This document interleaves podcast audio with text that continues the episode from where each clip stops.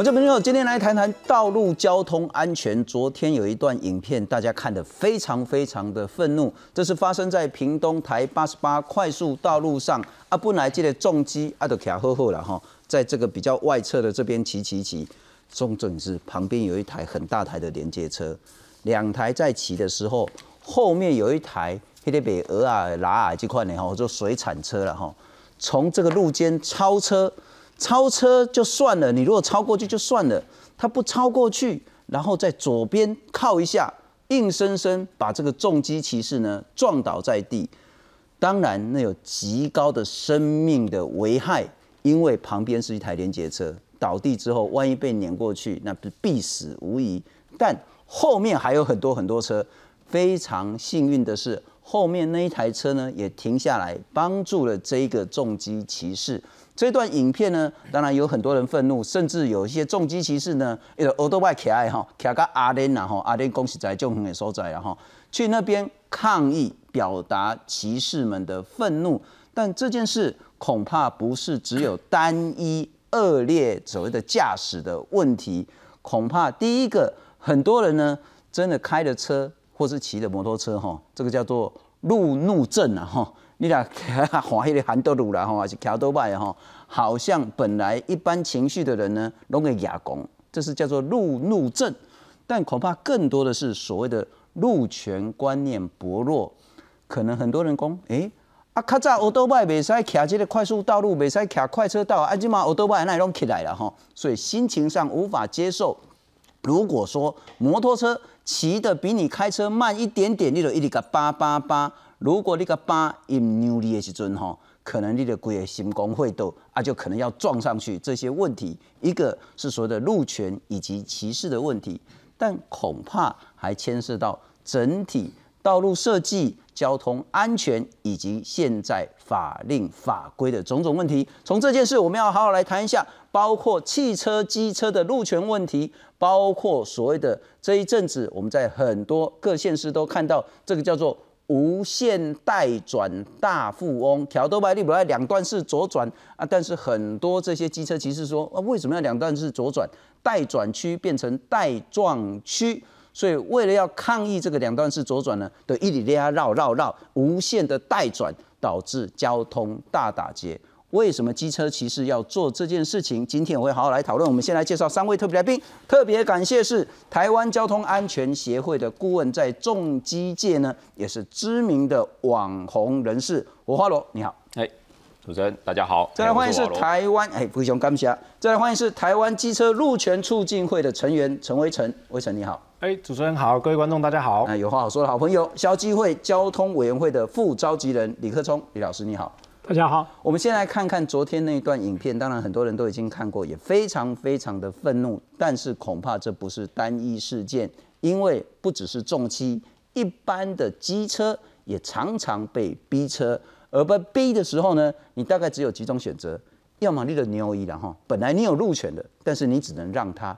要么呢，你就骑更快一点，不要让他超车，但是呢，你就会有很大的风险；要么你的卖差比。你就继续卡你的啊，然后呢，他就一直给你扒，一直给你扒，他甚至呢可能会撞到你。但是真的是必须接受这个现实吗？来看看。一名重机骑士骑乘在屏东台八十八线快速道路上，后方水产行的白色小货车疑似觉得重机速度太慢，先切到右线路肩之后，再突然切回来超车，却直接把骑士连人带车撞翻。旁边车道还有另一辆大货车经过，场面相当惊险。是小货车显有危险驾驶行为，违规情节重大，警方将依相关规定《道路交通管理处罚条例》第四十三条，恶意逼车。处六千至两万四，并吊扣车牌三个月。这起事故发生在二十六号下午，影片被上传网络后，立刻引起网友一阵挞伐。但小货车所属的水产公司却留言回应，说是重机不让路，不是他们恶意逼车。直到批评越来越多，才改口道歉。有点夸张啊！就他驾驶驾驶人直接过去，直接把它切掉，是我觉得这样行为太过恶心。重机被逼车并不罕见。二零一九年，网友上传一段行车记录器影片，一台重机正常行驶在路上，后方的货车不止越过双黄线逆向超车，还对重机恶意逼车，行为相当危险。有些车主不安全的驾驶行为和对重机不友善的态度，不仅容易造成行车纠纷，更可能导致死伤的悲剧。记者整理报道。火花龙，你昨天也有去阿联去烤鹅啊？哎、对，现场烤蛤蟆，烤蛤蟆哎、对，为什么？就我觉得这种东西哈，其实是一个台湾社会其实已经可以说是国耻的东西了。所以我们那个对于逼车啊，你看像上次比利时情侣是在桃园就是被逼车，哎但结果南投警方回答说这是台湾民情，对吧、我觉得这个就是很夸张。那我觉得我希望借由这一次的行动，是。其实不单纯只是说啊，要要当事人出来负责，或还是什么的，我觉得那是那个是其中一个目的而已。但最重要的目的呢，是希望唤醒我们台湾社会对于把驾驶这个行为，就是放的这么轻忽这件事情啊，唤醒大家。然后还有就是填补现在法律上的相关的漏洞，这样子才能够建立一个未来十年、二十年、一百年一个道安一个比较重视道安的这样的社会。什么叫做法律的漏洞？它不就是一个恶劣驾驶，然后也许叫蓄意谋杀，也许叫恶意逼车，也许他就不慎超车，但是看起来是个人的行为啊。对，他是个人的行为，但是其实我们现在对于这样的行为哈，其实没有太多相关的法令可以罚。OK，以以行政法来讲，哈，像现在现在那个这边可以看到一个，就是以行政法来说，哈，其实这个只是行政法，就只有罚钱，就是罚两万四，就是只有罚两万四。那他最多就是六千到两万四嘛，然后就没了。但是在日本，这种行为是要坐牢的。那我们还会有类似的一个其他的，这个这个我们常常我们俗称啦，好、俗称叫公共危险罪，就是刑法第一百八十五条这一条罪行哈。但是这个罪行啊，你会看到它立法的目的，其实重点是放在损坏或是阻塞公路桥梁之间这类的东西。其实比较立法的目的，不是真正要为了去做那种 OK，飙车这一种，那只是所以呢，在这个法条，很多警察在送办之后，这个是刑法，在送办之后，你又过不了检察官那一关，他会认为你送这个法条可能不太对，那所以这些相关的东西是非常有争议的，你会看到有非常多的相关的行那个相关的一些诶、道路的东西。的一些既有的东西是没有被受罚的，像以这张我这张投影片、这张简报来看哈，来这个哈，你第一个你看嘛，就是比利时情侣被砂石车逼车在南投，然后我们南投警方说这是台湾民情啊，然后像那个万里隧道。嘿，遭逼车就是我们这一位，这一位陈苦先生，主在这边，就是他。等一下再来谈哈。结果他是两边都罚两万四，他他没有用刑法罚。第三个就是像之前有一个也是很夸张，就是有一个摩托车误闯国道，OK，然后被一台宾士逼下来之后，然后还拔拔他钥匙不给他走哦，嗯哼，好，然后最后检察官不起诉。也强制追这些，然后逼车通通都不起诉，嗯然后像最后一个有一个哈雷直接被一台汽车后面正面直接追撞，直接就这样撞上去，和解之后缓刑，你就发现其实我们台湾啊，对于这种恶劣用把这根本就已经是把汽车当做杀人工具的这一种行为哈。根本就没有实际很明确的法条可以罚。我了解你的意思，就是说台湾的是在制度性，特别是法律的制度上纵容这些恶劣的驾驶。对但所谓的纵容，它可能会有两个层次，一个是执法者，也许是警察，也许是检察官，甚至也许是法官。对所谓的法令太过于宽松解释，对。所以要么说啊，这台湾民情，人家你冰起来，你对。啊都啊，你就认一认就算了，或者是说两边都明明后面要把你撞死的，结果那个受害人也要被开罚，又或者是说人家已经明显的强制罪，但检察官不起诉，对。这个是执法者自己心态的问题。可是你刚刚谈到一个很重要，也许我们再来看看，我就直接讲了哈，嗯，昨天在屏东快速道路上那一台水产的小货车，几乎然后很多人解读这个叫做蓄意谋杀。但昨天那个情形，你认为完全不适用刑法第一八五条，就是呢所谓的损害啊、毁损道路啊，或以其他方法导致于往来的危险，处五年以下有期徒刑。你看这条绝对处罚不到他。不是说完全处罚不到，而是要用这一条的时候，你要你要过三个东西。第一个，你必须要先先问你先问一个问题嘛。以这一张投影片来说，第一个你要确定这个东西叫故意。故意，什么叫故意？就是他是真的想要撞他，但是实际上他只要说我只是想吓他，我没有要撞他，或者说我就是操作不当这样子。这就是过失。OK，那就不是故意。第三个，刚刚讲他法，什么叫他法？很难定义啊。刚刚讲说是阻塞交通，我丢一个货柜到路上，这叫阻塞交通。可是我只是扭一下方向盘，能不能被定义成那一条一八五适用的范围？难讲。第三个，自身公众往来危险，我只是针对它，不不一定可以被解释成公众哦。所以这些东西最后会造成一件事情，就是我们我当然希望这一次能用一八五条去办，是但是实际上我猜啦，两年后不一定啦，这真的不一定可以用一八五。你像你刚刚那些都没有无，论如何，呃，伤害罪也许是故意伤害或是过失伤害，昨天那个情形是一定构成哎、的。不一定哦、他就哎不一定哦我只要说我我要变换车要吓他，只是我不小心安全距离没抓到，所以才擦撞他，伤害啊那就是过失伤害，甚至撞死了也只是过失致致死死。而且这一条它的 range 很宽，我我判你拘役二十二十天可不可以？也可以啊，也可以啊。嗯所以这一条就是罚钱就好了。对啊，这一条就是这样。那我们可以看一下日本的相关的法律，你就会发现，其实这种东西就是日本它已经变得非常非常严。日本如果恶意逼车是要抓去关的哦、诶、日本啊，之前是如果你是有恶意逼车啊，这个我先讲，这个东西是刚刚那个邱显志立委他脸书 OK 找他他整理的，那我借用一下哈，邱立伟谢谢哈。嗯那就是以这一个来讲哈，他们原本就是已经有造成伤亡的，他们原本就已经有相关很很重的法律了，像之前有一个就是。他就是故意在高速公路上逼停人家，然后那一台车是被后面的大货车撞死，然后呢判十六年有期徒刑，那个是已经发，就是已经造成伤害的。是那现在以这一个来讲，你会发现就是它明确定义了，你如果是危险驾驶，就算没有发生，然后底下它底下这几个图片，它就是告诉你这些形态，那它可以判三年以下有期徒刑，五十万元以下罚款，然后记点数，然后直接吊销你驾照，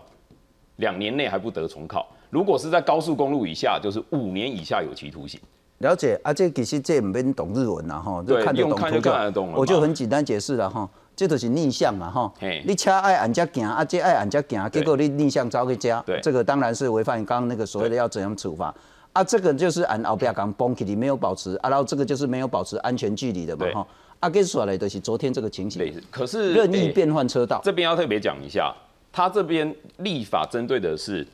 以妨碍他人通行为目的，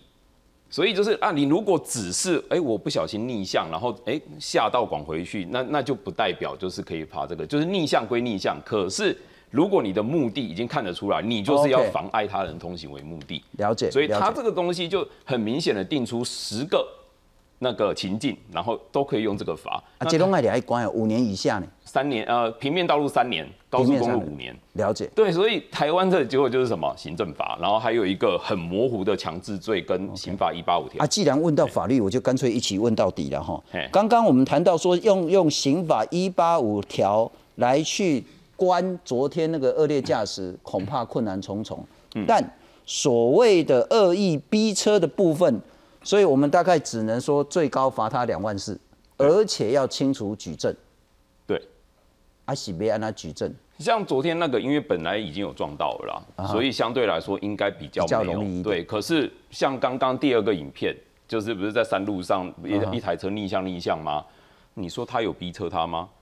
他好像也没撞到啊，然后他就只是从头到尾就开在他旁边啊。那有些警察这样还不叫逼车？哎、没有？我当然认为，我个人当然认为那是逼车，嗯可是有些检警他们会觉得没有啊，不然不然为什么我们旁，边会做了一台摩托车就是这个是那个都是那个两就是两线道嘛哈，对啊就是这边骑这边啊这边开这边的，摩托车在前面，那那台货车在后面，结果他逆向去超车，然后又回来进，去，对，但在法律上还会有警察检察官认为这不叫逼车吗？有啊，南投啊，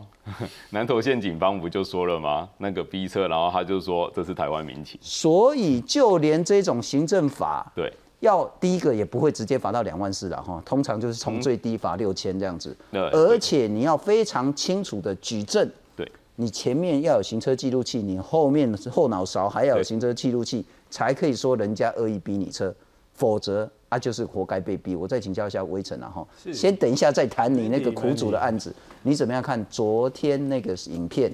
究竟反映出来的是个别的恶劣驾驶行为，还是它凸显的是台湾整体的问题？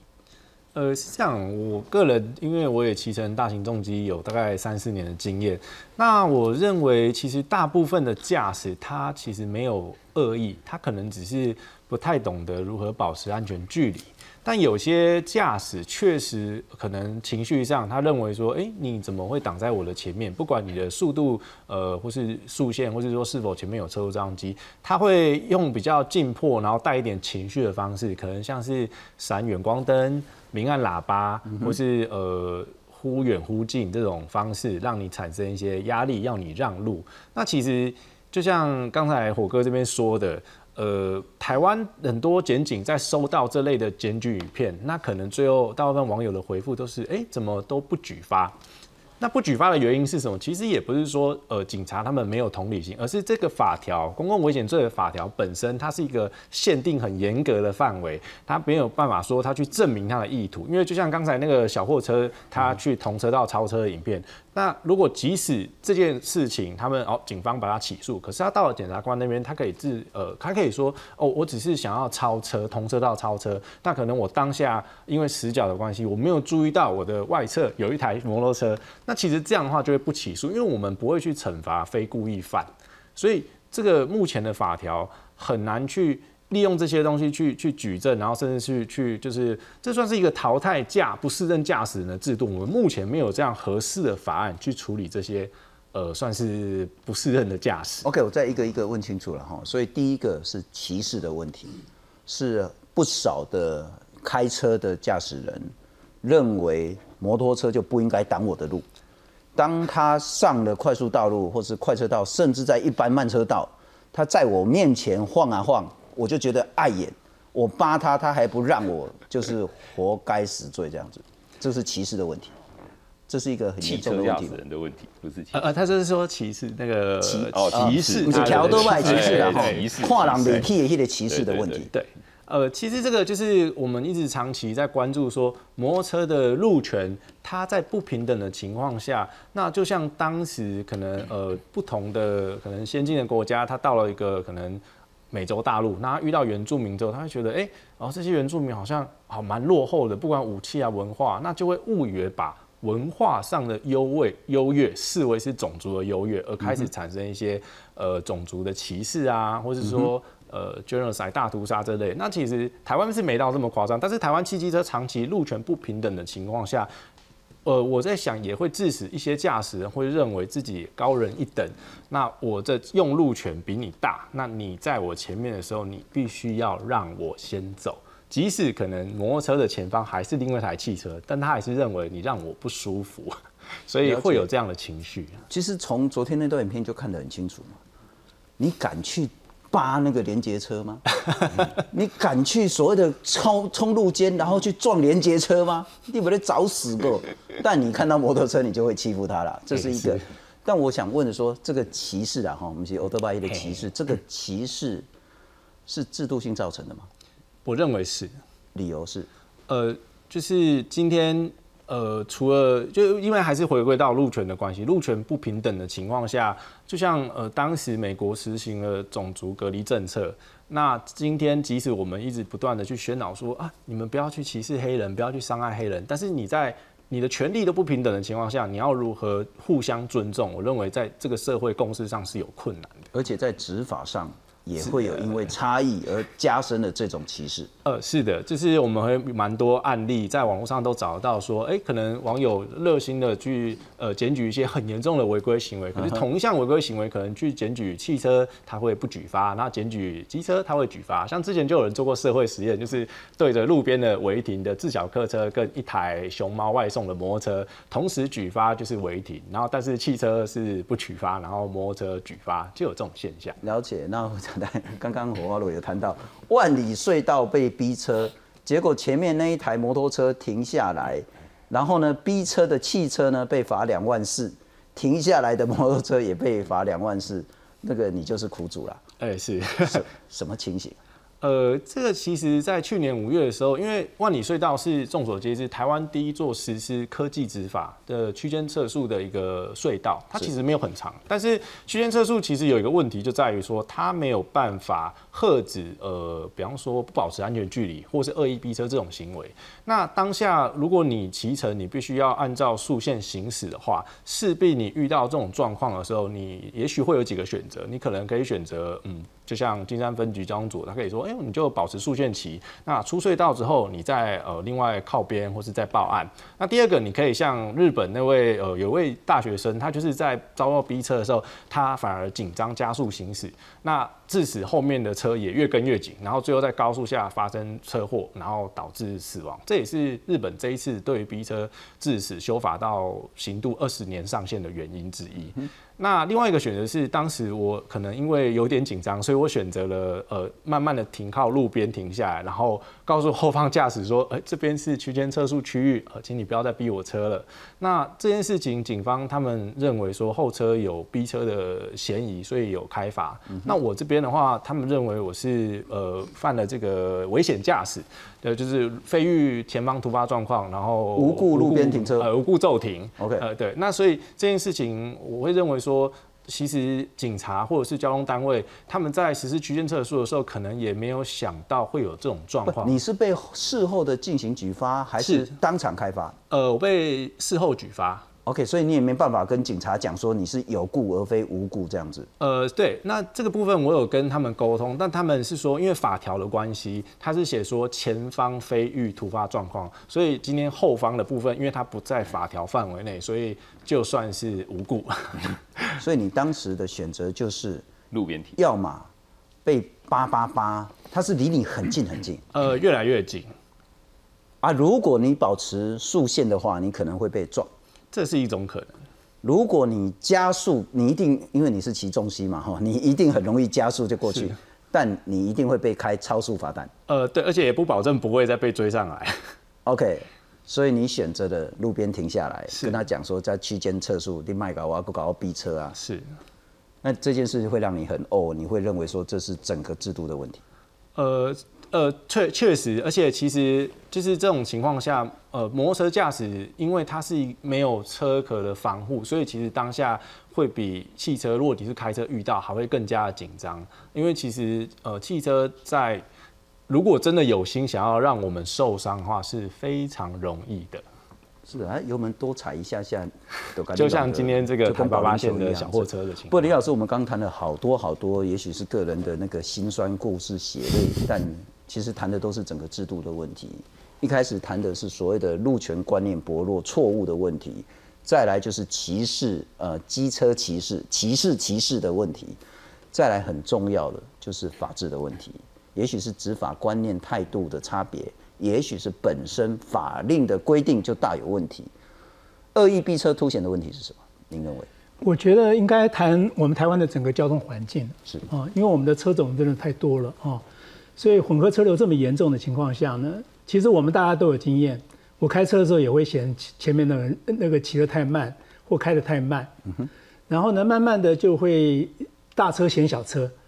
啊，机呃汽车嫌机车啊，因为他们的感觉就是可能会比较慢，甚至我们会嫌人家开得太慢，或者是不会开车、不会骑车啊，然后心心里面一直咒骂啊。那这样子的交通文化，如果在我们这么混合车流的交通环境之下，它当然就变得比较危险。嗯哼，你看我们即使在实施区间测试之后，哈，我们的事故还是非常非常的多。是，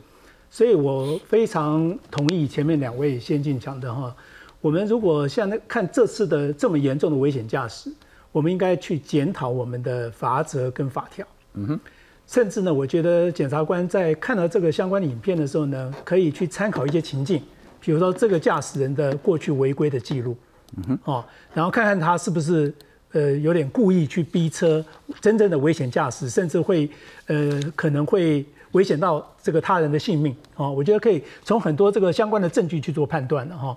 不过我特别去说明哈，我们目前的交通环境这么多元哈混合的情况下，然后呢，我们其实用路人会有一个通病，就是我们的交通文化就是不够尊重其他的用路人。是我们前阵九月一号大执法，就是我们的呃，就在路口，我们的汽车哦，汽机车必须要离呃，应该讲停让我们的行人。可是我观察到一个现象，我觉得应该要互相尊重。比如说我们在让行人的时候，行人也要知道他被他被礼让，他就比较快速通过。那这个的文化就会产生一个可能是良性循环，也可能是恶性循环。那如果是恶性循环的话呢，我们交通文化就没办法改变。那你不去尊重其他拥人的这个文化，就会逐渐的加重。我只是怕被罚，我才让你。可是，在没有执法的范围、没有重点执法的时候呢，我可能就回复到我不够尊重其他用路人的环境。了解。我觉得这是最主要的问题了哈。我觉得如果我们的用人不互相尊重，那这个就要从呃起源的教育，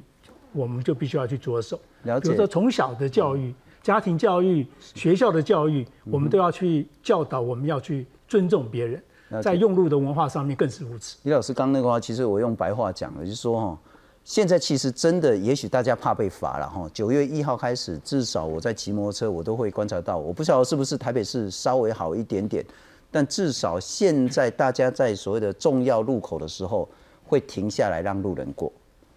那也许是怕被罚，也许是真的大家观念变好了。可是路人呢，也真的自己应该是说，已经快红灯了，你就要停下来了。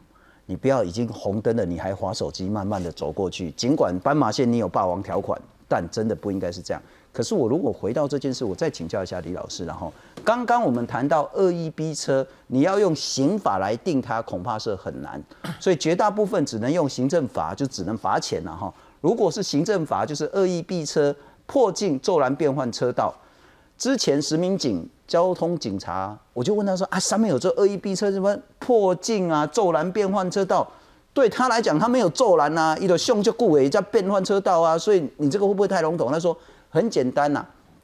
如果他的变换车道，而你是继续维持你的速度之下，你就会撞到他，或是他就会撞到你，这个就叫恶意逼车。原来讲我都看清楚了哈。但如果是这样的话，了不起罚六千到两万四。”然后这个当然，你就是说，如果真的很严重，限制他人自由，才会有强制罪然后。这个要更明确、更严谨的定义。但我们来看看，它会有非常非常难的执行的问题。你如何举证他恶意逼车？你必须要前后的行车记录器。啊，不，你然后边黑，你就看他慢慢的靠近你啊啊，他是不是有所谓的超过或是在逼你？你前面还得有一个行车记录器。你前面有行车记录器，你只能看到他从这边侧边进来你的车道，你也看不到说从后面到中间到前面的完整过程，所以在举证很难很难。昨天那件事情，嘎在奥比亚系列货车或是那个驾驶人有行车记录器，全部都拍到。但我想问的是说，第一个举证非常困难，第二个就算举证成功了，他也只能行政法，在执行跟法条上很明显远远不够。所以该怎么修呢？我觉得这个是比较困难的一面哈。其实我们呃最近我们一直在探讨这个民众检举违规哈。其实我就一直想要去让政府相关单位去鼓励我们的用路人去去检举那些重大的违规、恶性违规。他有行车记录器嘛？如果每一个人都有这种观念的话呢，他的行车记录器会有一个完整的画面跟资料可以提供。那如果这样子的呃文化形成之后，如果我们碰到恶意驾驶、哦逼车，我们就应该把这样子的画面跟记录呢提供给相关的单位。那这样的话，我们举证的机制会越来越完整。然后我特别去强调，甚至我都觉得我们可以用奖励的方式去鼓励那些我们用路人，如果看到危险驾驶、逼车这样子的情况下，就应该主动的把这样子的资料提供给相关的单位。就也许高工局或是公路总局就弄一个专区。对。就是譬如说，比较容易发生这些逼车的路段的时候，你就是这个路段哪一天你就有一个档案资料夹啊，大家就可以上传啊。然后其实不是鼓励大家当检举达人，然后但是特别的这一种危险驾驶的、恶意逼车的啦、并排停车的啦，或者是忽快忽慢的这一种，甚至严重超速的这一种，看起来很像酒驾的这一种，你就可以有一个检举专区。但是我们还是回到这整件事情，如何透过制度性。来去让这一种恶劣驾驶的问题大幅的减少？我还是请教一下火花罗了哈，有没有很具体的建议，不管是法或是执行面的东西？哎，其实我觉得就是回归到刚刚这一个日本的条款啦。其实我觉得就是，你看我我跟那个嗯，哎，我们前那个新北呃前台北交通局局长就是钟慧宇钟慧宇老师，那他其实讲一句常常讲的或话，我觉得一直蛮赞同的。其实这些东西都不是问题，因为都别人都做过了。嗯哼，对。那像美国，他们可能就我粗浅的了解，因为不好意思，我们是念法律的。美国粗浅的了我了解呢，就是像这种。逼车造成的这种重大的逼车行为，好，他们甚至可能以杀人未遂这种东西，谋杀未遂之类的。那像日本，他既然都有相关的法条了，那我邱显志立委他今天也发文了，他就是说，他也希望逼车这种东西能够是不是额外再立一个专法？我觉得这种东西就就是比较长远，能够让警方。那今天我也不是特别想批评警方，而是这种东西的确让他们有各种。解释的可能，而且我就讲了嘛，警方就算他举发了，或者是警方就算他起诉送办了，他送办了，检察官也不一定会起诉。嗯哼，那法官他也不一定会起诉，尤其是如果有一些，好了，通通常啊，可能法官他可能家境大部分都有一定水准，他搞不好这辈子没有骑过车，他不会体会到那个感觉是怎么样，他就觉得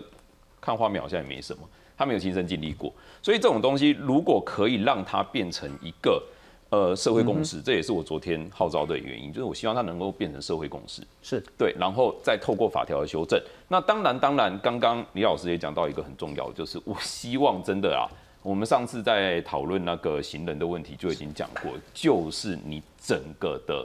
考照制度，考照制度就是要加强啊。你就是台湾这种考照制度根本就是就是欧北来啊，然后就是他甚至就是说啊。台湾考照制度每年都还在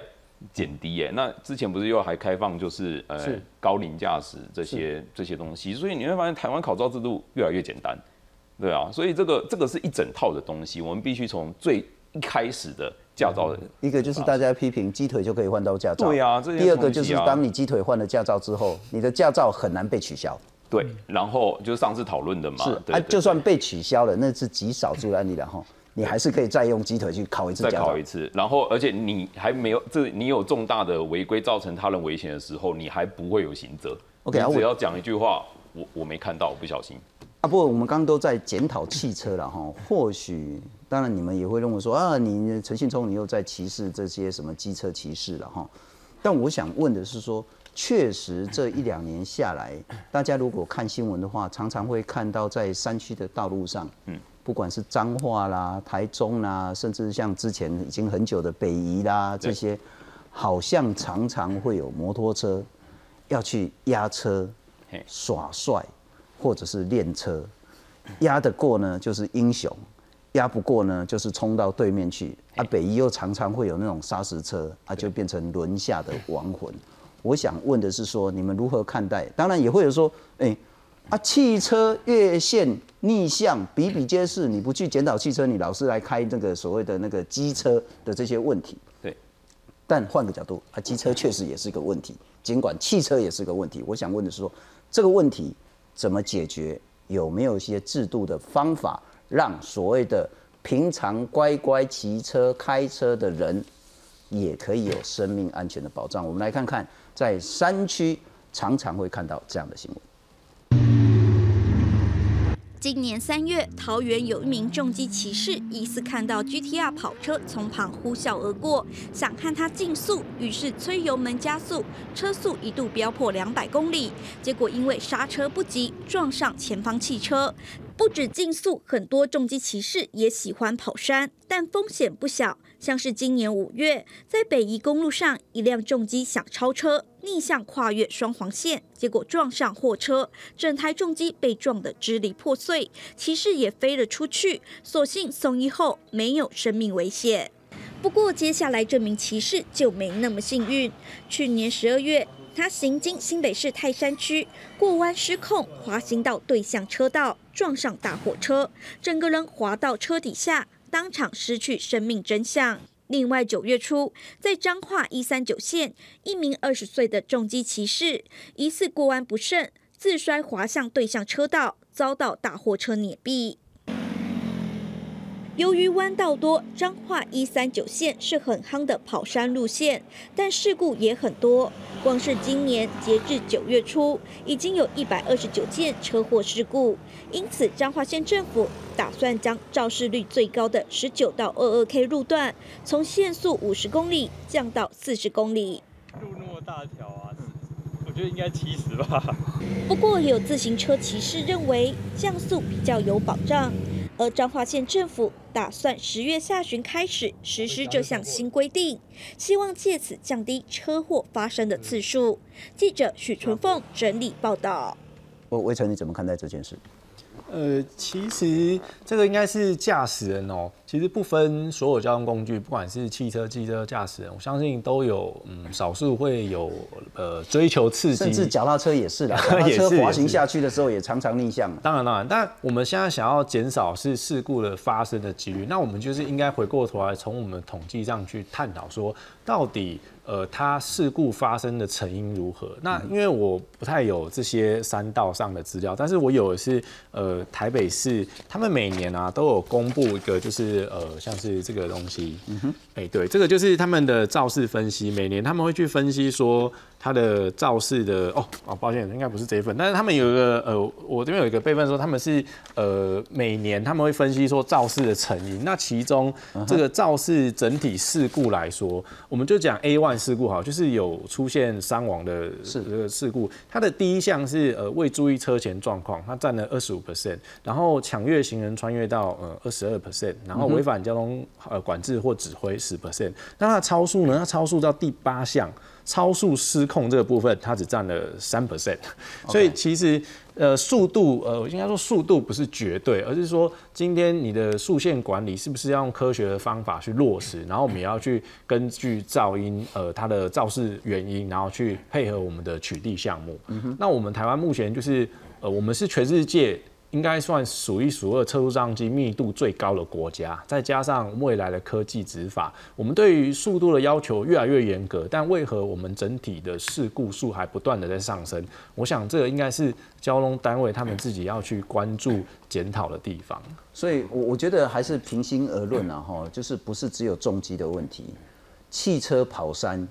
特别是现在也很多超跑，它其实也是要所谓的过弯。它没有压车的问题，但是它有超速过弯的这个问题。是，我想问的是，不管是重机也好，一般机车也好，汽车也好，甚至连自行车都好了哈。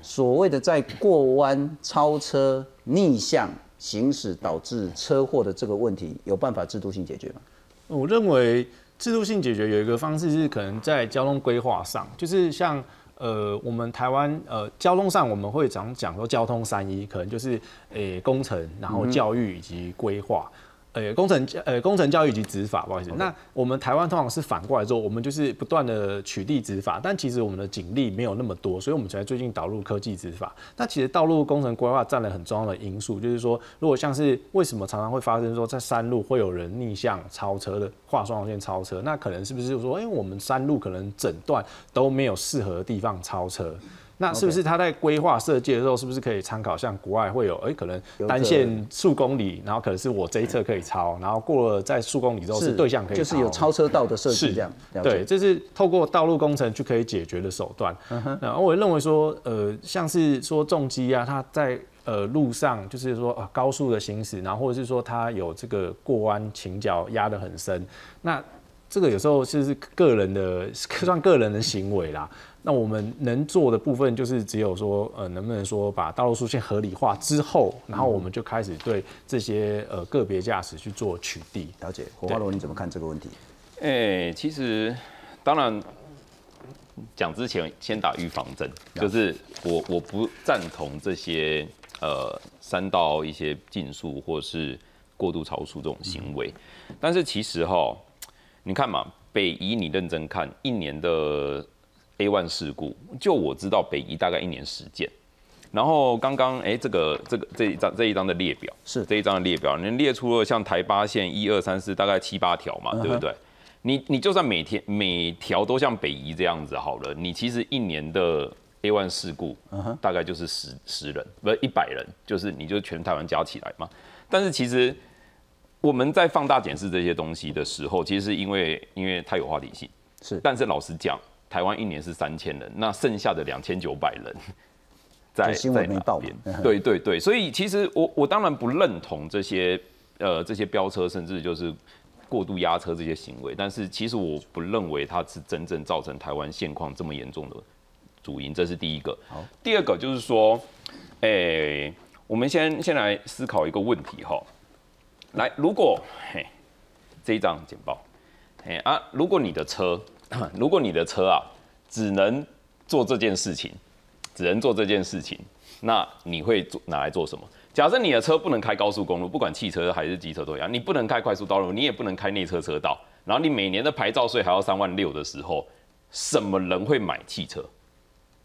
就是汽车狂热者。才会买汽车嘛，对不对？一定的嘛，因为你的车什么都不能做，那你你买汽车理由就是我想要享受汽车的速度。其实这个东西就是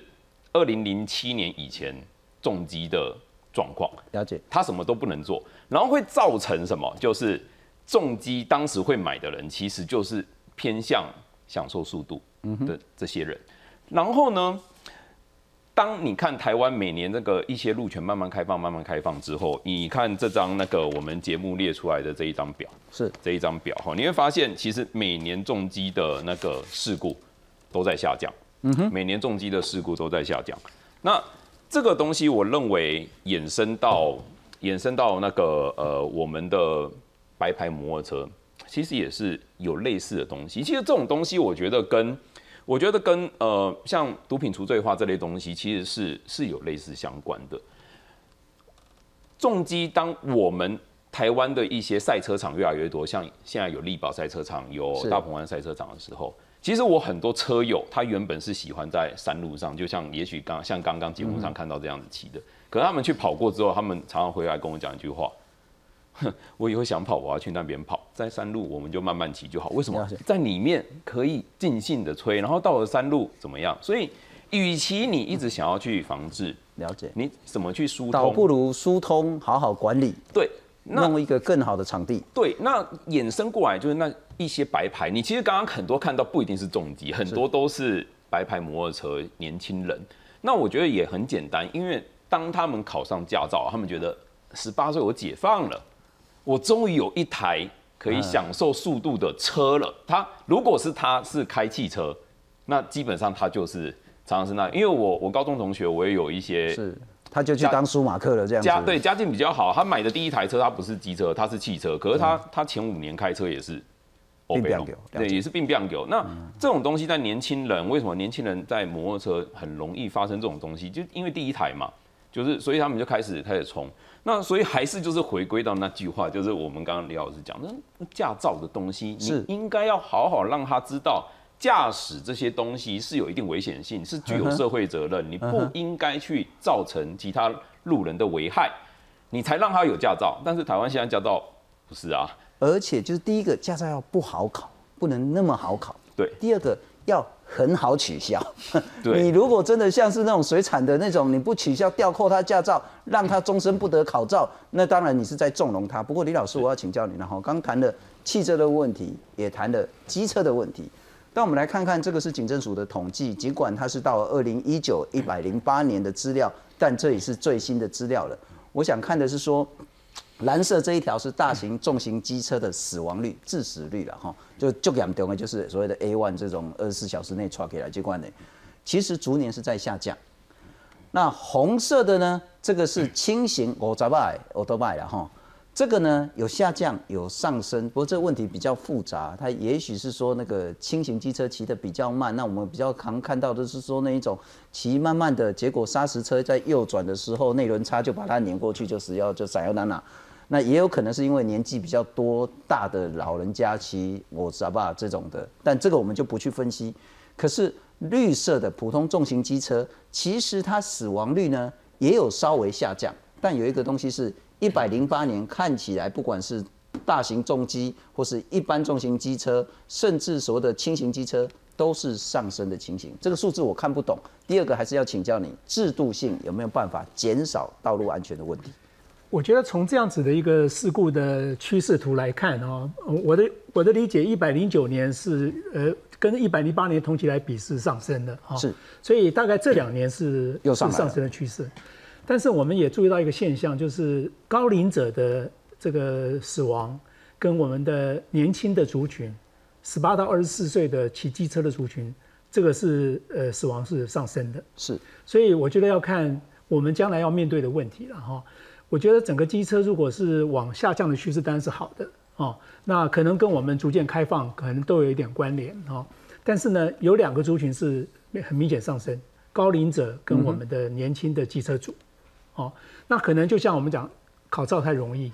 他的经验不足，用他的生命来做学习。那高龄者的话，确实，因为我们现在高龄者不管是在行人哈、骑机车，甚至开车的事故率都显非常显著的提升。所以从这个整个事故的趋势来看的话，我们要面对的问题可能是比较新的哦，比如高龄者、年轻的族群、是机机车的族群。那我们怎么样来透过刚刚讲的教育，甚至刚刚呃两位讲的哈，我们弯道的呃将来的设计哈，交通的道路的规划，我们要去做检讨。是我们为什么会有这么多的易肇式的路段？当易肇式路段如果形成之后，我们必须要去解决改善它，就必须要有超车道的的规划。嗯哼，我们重新要去调整它的线型。是我觉得这都是工程面可以去做改善的。是那机车族的话，我刚刚看到很多，包括刚刚讲的哈，就是我们一一些噪音的分析。你看，我们的最主要的噪音都是未注意车前状况，可是未注意车前状态很难去跟我们要改善的对策去把它相连在一起。其实我们噪音都是有顺序性的，我们先是没有保持安全间距。我们现在普遍的现象，不管在高速公路跟我们一般的道路都没有保持安全间距。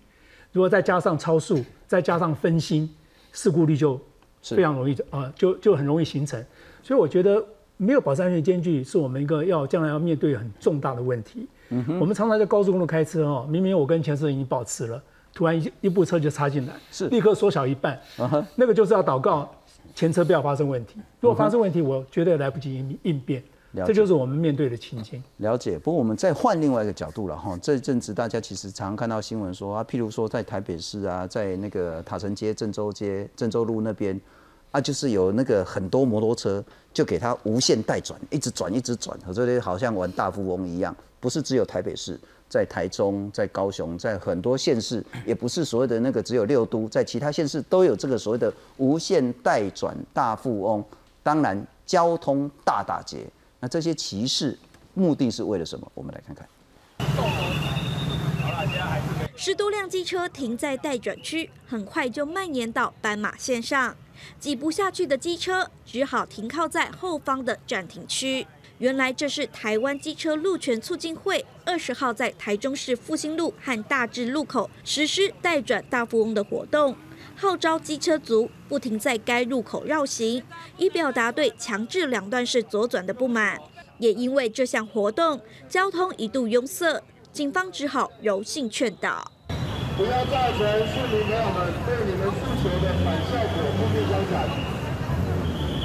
请尊重彼此拥有的权益。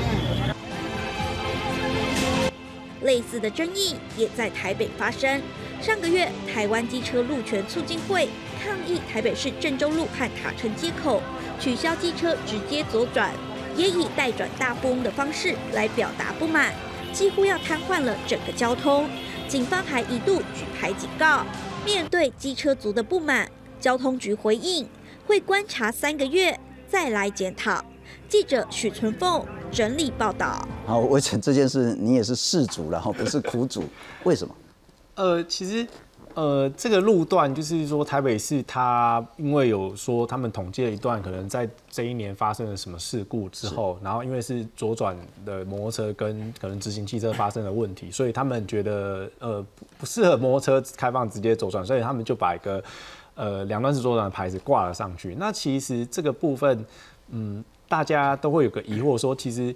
两段式左转它本身。当初的设计并不是为了安全，而是因为内车道进行机车，所以没有办法让机车从外车道左转的情况下，所以它是一个解呃算是一个配套措施。可是今天就他必须要拿出台北市政府必须要拿出一个理由去说服我们说，呃。是发生了有这种必要性，还是发生什么事情？说哦，你们统计出来结果是如何如何，所以才实施了这个东西。那今天他行政权他想要做这样的限制，可是其实呃事后他就说哦，他们要花三个月检讨，就是说他们今天如果我们要改变他们的决定，却需要花很多时间。所以这个呃无限的代转大风这个呃呃这个抗议形式，就是有些人说哎这样有点扰民啊，叫交通大打劫。可是其实所有的。呃，陈情抗议活动本身，它的目的跟手段就是要让社会造成一些不方便。但是也跟火花罗昨天去考蛤蜊的目的是一样，要凸显制度的问题。呃，对，这是凸显。OK，那我想问的是，台北市这样有没有说服你呢？哈，就是之前呢，就是像是那个机车待转或者是进行内车道的这个问题，台北市从四年前开始有四十四条路外侧第三车道，如果有第四车道，那就没开放了哈。第三车道，你说从右边算一二三，通常第三是不能骑摩托车的。但是四年前第三条就是内车道这一块呢，也可以让摩托车骑。那当然说啊，很多人啊，这个这个汽车都乱停啦，或是公车就一直靠来靠去啦，所以摩托车根本没地方走，所以就让它可以走第三车道。结果台北市说，开放之后交通恶化上升百分之六十三点四。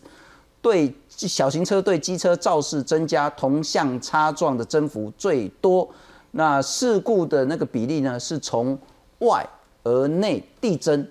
越是内车道的事故率发生越多。那本来今年要开放再开放三个啊，现在呢就暂停。不过桃园市反而说，当我取消所谓的两段式左转，让内侧可以骑摩托车之后，肇事率是下降的。我想问的，科学也有说增加的，科学也有说下降的，那什么叫科学嘞？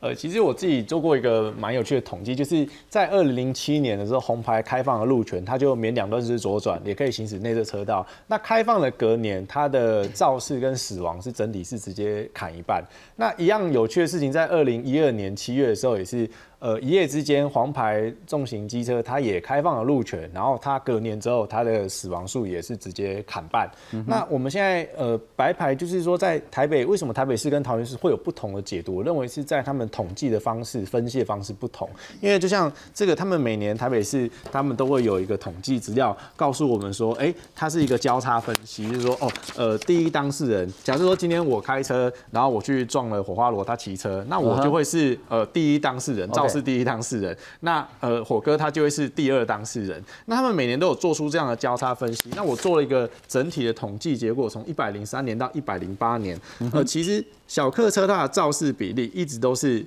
在所有车种中是最高，那其次才是呃机车。那我们可以看到说，即使小客车的数量只有摩托车的一半，但是它的肇事件数几乎每年都落在八千多件，而且是逐年增加。那小客呃机车对于就是机车肇事然后去撞汽车的情况，那这个大概都在三四千件，也是有越来越多的趋势。但整体来说还是汽车的一半。我要说的是，台北市政府在你只看到数字增加，这样是只看到事情的一半。对，你要看。看到是谁造成事故的增加？我们认为是这样，是汽车。你是认为汽车？不过李老师，你刚刚其实一开始你有谈到，当所有的多种的车种混流在一个车道的时候，就会导致更高的事故。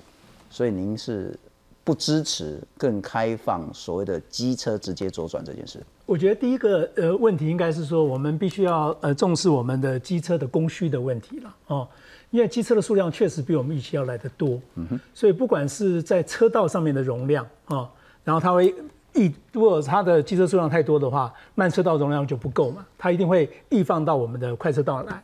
那路口的左转的问题也是如此了哦。但是我们也要去重视不同机车族的特性，像有些骑得比较慢的，他比较害怕的，他希望两段式左转。他重视效率的，他就希望能够直接左转。是，所以我们将来也要面对不同特性的机车族，他的驾驶行为应该怎么样来综合来做判断。所以像我这种老 Coco 讲细节这块，你就让我可以带转，你也不要取消，你让我可以转。但是其他的，他觉得他可以左转，你就让他转。没错，就是不代表说一定要取消待转区了哈。我想，我觉得可以，说不定可以考虑评估并行。待转区还是必须要是一个安全的待转区哦，不要说变成待撞区。没错，我我还是谈到制度的问题。你认为现在不要说大家只是情绪去考鹅啊、考蛤蟆而已然后 考完之后，到底现在我们可以改的是什么东西？其实我我觉得现在有一个现况有个问题啊，其实就是像刚刚李老师还有主持人讲的哈。我们现在有一个机车优先道，是，或是慢车道，anyway，然后那像主持人，也许你骑车不敢骑快，嗯，对，也不要讲不敢骑快，你可能就是跟不上快，对，跟我我不要用快这个字，我比较倾向跟不上车流，也许内线都开六十，那你可能你只敢骑三十，那我当然会说，你你想要切进内线直接左转，很可怕，你一定有问题，你没办法，对不对？那像一样啊，我骂我阿公。因为他们当你要他们说骑六十到内线左转，那骑六十心脏病就已经发了，对不对？对，那像这种人，我当然支持他做两段左转，对不对？但是反过来讲，我们现在 所谓的白牌有五十到二五零，一台 CBR 二五零 RR 那一种，那个一台二十几万的啊，马力七十几匹、八十几匹，可以跑到快两百的这种车，你买得起的人，他当然也不会有人。也就是道路。